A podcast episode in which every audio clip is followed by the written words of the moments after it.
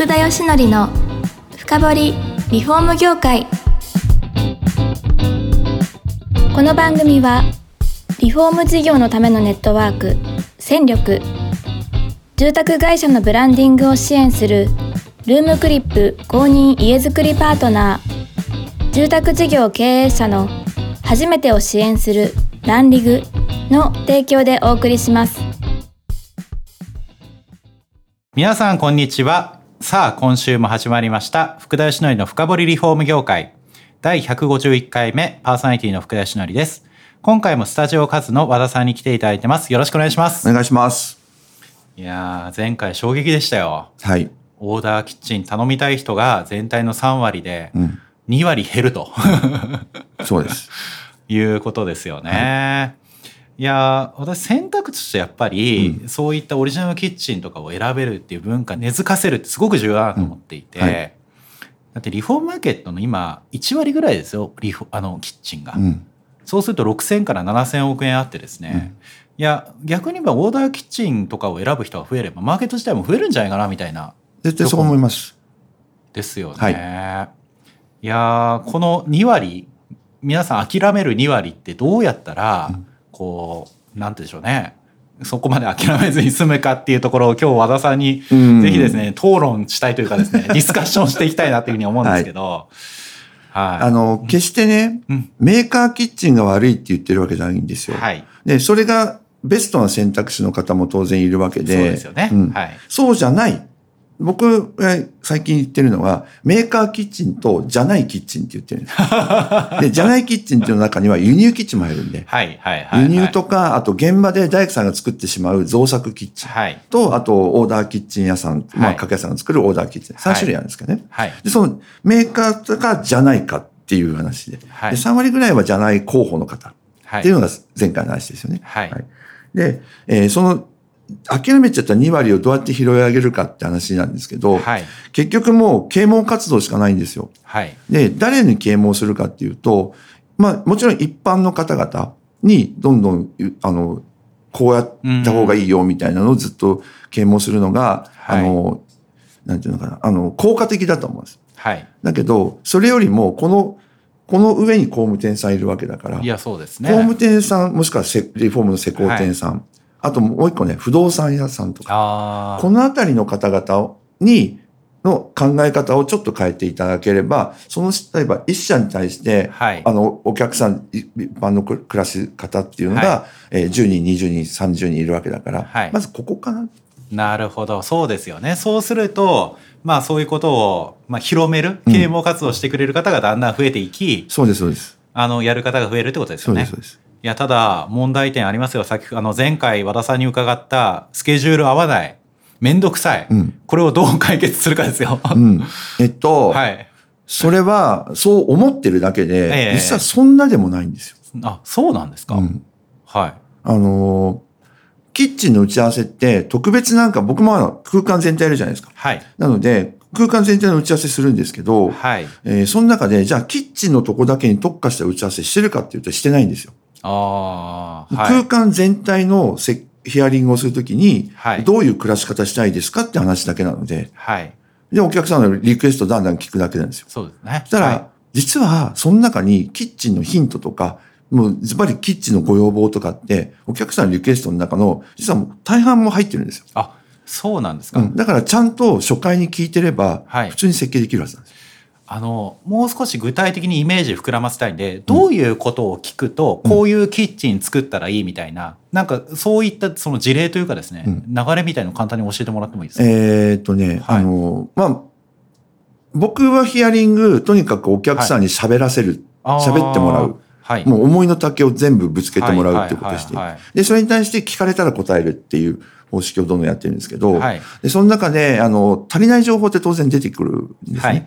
その時に、あの、まあ、どういう食生活を送りたいか。ああ、うん。はい。例えば料理の、なんはい。か中華が多いのか、はい。揚げ物多いのか、はい。あと和食が多いのかとか、あと食器はどういう食器いっぱい持ってるのかとなか、るほど。蒸し料理やるかやらないかとか、はい。燻製やるかやらないかとか、なんかそういった食せ、どういう食生活を送ってるのかなっていうのを聞いてくれば、聞いていけば、自然とキッチンって多分形はできてくる。なるほど。私も本当は聞いてほしかったですね。あの、料理を私もやるんで、そうですね。その結構お皿は持ってるんですよ。うん。ところが入りきらなくて、うんちょっとあの、今の方に一部閉まってて、はい取り出しにくいですよね。はい。だから、これはね、本当は最初に聞いて作ったらよかったな、みたいな、聞いてもらって。はい。そういうことを、だからヒアリングでこう炙り出してってことになってくるんですかね。なるほど。なので、はい、キッチンだけ特別時間割いて打ち合わせしてるわけじゃなくて、はい。家の打ち合わせをしてるんですよ。はい。その中にキッチンも全部含まれてるなるほどな。いや、ただ、先ほどお話あった通り、その大阪キッチンもあれば、輸入キッチンもあれば、オーダーキッチンもあると。はい。いや、それヒアリングするのは古文点分かったと。うんじゃあ、どれをアテンドすりゃいいんだみたいな話になるじゃないですか。それって、学ぶとかすれば身につくんですか？えっと、実は、キッチンアカデミーって僕やっていて、はいはい基本性工務店コンサルなんですよ。はい。あの、要は、えっと、今は、どこどこのメーカーのキッチンばっかり入れてます。はいだ。けど、お隣の工務店も同じキッチンを入れてます。はい。だったら差別化全然できないんで、はいまあ工務店さんってみんな差別化をしたいと思っている方はほとんどですよね。はい。で、その中で何かを買ってきて差別化っていうと、差別化になってないじゃないですか。まあそうですね。どこも買えますからね。はい。なので、えー本当の差別化何かっていうと、技術力とかデザイン力とか、そういったものを真似できないものを身につけるしかないわけですよね。はい。でその一つの手段として、キッチンっていうものを、ああの、武器にしたらどうですかっていうことを言っ。ていて、そうすると、あの、その工務店さんは、今会員さん50社ぐらいあるんですけど、はい。オーダーキッチンもできるけど、もちろんメーカーキッチンも入れられるしっていう、そういった立場にいるんですね。はいだけど、あの、メーカーキッチン入れるにしても、キッチンの知識がすごく豊富だから、はいキッチンのことを相談しに行こうっていうはいはいような、はいあの、背景を作れるわけですよ。はい。そうすると差別化できるでしょっていう話です。そうですよね。キッチンにこだわった工務店というのはできるわけですよそうでね。でそうなると、その、やっぱり経営者の方々ですから、うん聞いてらっしゃる方、どんだけ契約率上がるのとか、集客が増えんのってことになってくると思うんですよね。はいそれって、どのぐらい影響があるもんなんですか、えっと、はい正直言うと、はいそこまで大きくは跳ねないんですよ。はい。あの、今までの方々。ああ、ええだけど、あの、僕がコンサル入って、コンサル入ってっていうか、はいあの、まあ、当然、向こうが積極的に関わってくれてって話なんですけど、はいそうすると、えー、まず売り上げ上がります。あ、売り上げ。物件数というよりも、はいあの、あ問い合わせ数はまず確実に上がります。はいあのはいホームページとか作ることによって、はいあキッチンの相談しようかなって言って問い合わせ数が上がる。はい。で、その中から制約率も上がる。ちょっと上がってくる。はい。はいで、あと、一件あたりの客単価が上がります。そうか。キッチン分がボンって上がることになるってことですかね。メーカーキッチンだと、まあ、はい定価100万とか150万ぐらいのキッチン入れるわけじゃないですか。はいそれを掛け率何何パーはいで入れて、で、そこにちょっと利益乗っけてるじゃないですか。で、それに比べると、オーダーキッチンそもそも定価がないし、はい。まあ、あの、原価積み上げでいくんですけあど、ーはいそうすると、えーまあ、売上的にも100万ぐらいは上がる可能性はあ高いんですよね。そうなんですね。もちろん安く作ることもできるんですけど、利益は普通になんかメーカーから仕入れたものを売るのと同じぐらいの利益率は取れるんですか？利益率取れますよね。それは工務店さんがどんだけ利益取るかだけのあ話だから。もうそれだけの話ってことですよね。あそういう意味ではそれをなんか年間10とやってる100とやってるってなってくると結構大きいかもしれないですね。なるほど。じゃあそういうところを考えて差別化にもなるし契約率もちょっと上がるし、うん。売り上げも上がるからこういったものを武器としてで、そういう、展開したらどうこですかと。う、売上とか制約率とかって数字だけで言うと、あの、なんか、ビジネスっぽく、まあビジネスなんですけど、なんですけど、あの、オーダーキッチンとか、はいオーダーじゃなくてもいいんですけど、キッチンのことをちゃんと解決してくれる工務店さんっはい。ていうことになると、お客さんの満足度が上がるじゃないですか。はいで。満足度が上がるってことは、それだけ、あの、仕事の価値、バリューが上がる。でその仕事のバリューが上がると会社のバリューも上がるっていう、はいあの、全体的なバリューが上がっていくっていうふうに持っていくと考えると、多分効果的なんじゃないかなそうですね。ブ。ランディングになりますね。そまあ、そもそも、だって3割の方がそういうキッチン欲しいって言ってるんですから、うんまあそこに対応するっていうのが、やっぱり重要ってことですよね。そうです。そうです。ですよね。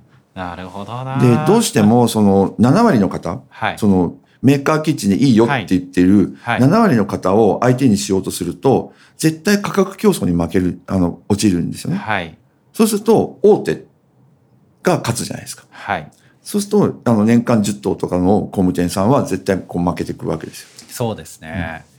いや、これからさらにあの、住宅事業ちょっと厳しくなるじゃないですか、人口減少があって。はいいや、どう自分たちの特徴を出していくかだと思うんですよね。うんいや、そうなると、マーケットの中で一番、その、まあ、リフォームで言うと、マーケットでキッチンが10%あって一番大きいですから、うんうんこれにこだわるって、いや、当然でしょって、うん私なんかも思うんですよ。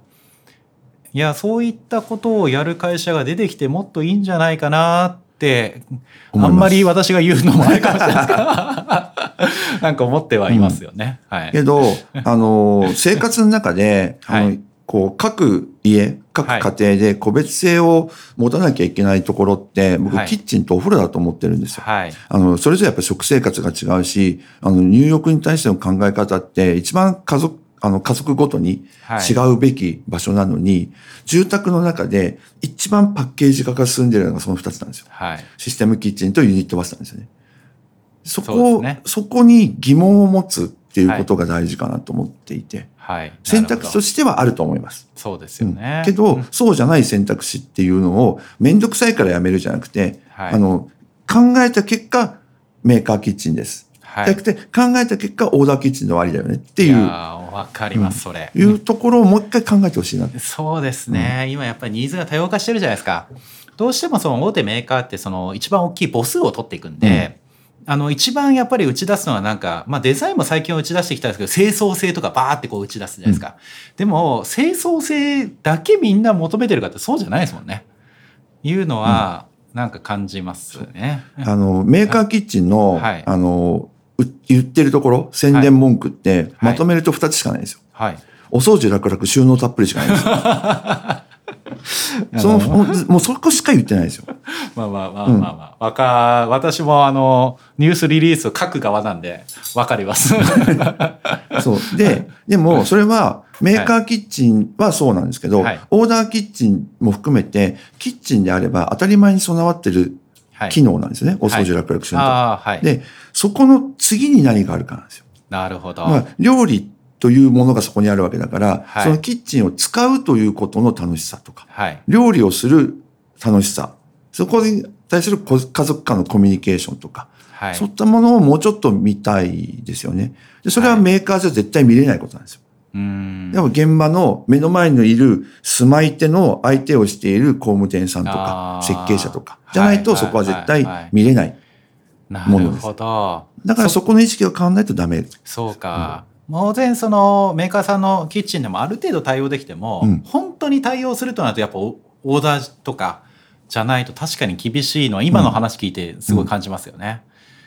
ああ、そういう意味では、じゃあ、まずはあれですかね、キッチンアカデミーにまあ、工務店さんとかリフォーム会社さん参加するのがいいですかね。そうですね。は え、具体的に、はいえ、どのぐらいの頻度で勉強会やってるんですか？い。えっと、まず入会していただくと、はい3日間がっつり研修やります。はい。でも、キッチンのエキスパートの素地をそこで作ってもらう。ああ、なるほど。で、その後は各自も会社に戻っていただいて、はいえー営業してもらうと。はいそ。れで仕事が来たら、あの、定期的にっていうのは年に2回しかやってないんですけど、はいあとはもう仕事が来たら相談もうしてくれと。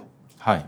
あの、まあ、仕事が来たらっていうか、もう相談が、お客さんが、こんなお客さん来たんですけど、どうすか？ねみたいな相談とか。そうですよね。最初困りますもんね。はい。それも受けるし、はいだからプランしてくれって言われたらするし、最初のうちは。なるほど。で、最初のうちはややるんで、はいはいあともうこれを真似してやってくれみたいなはい。で。で、あと作るのも手伝ってあげるしとか。えうん結構手取り足足取りやってくれるじゃないですか。すごいやってます。あと、最近だとあの、ショールーム作ったりとかね。あ、そこまでやるんですか、はショールーム作るお手伝いをして、そこで集客のお手伝いもして。なるほど。え、じゃあモデルハウスとかも全然一緒にやってくれって言ったら。やりますやりますああ今一件、岐阜の公務会員さんのとこのモデルハウスの、えー内装、キッチンとか内装全部僕やってます。へえ、そういう意味ではちょっとこだわりのそういった空間を一緒に作ってくれるっていうことですよね。はい。いやーなるほどそういう意味でですね皆さんぜひですねキッチンに注目して、はいあのー新しい工務店事業を考えていただければというところで今回も時間が来ましてですね、はい。次回最終回なんではい。いや未来の話今度したいですよね未来ですね。今後、はい。どうするか今後ね。のはい。ということをはい次回またスタジオカズの和田さんに聞いていきたいと思います。はい今日はどうもありがとうございます。ありがとうございました。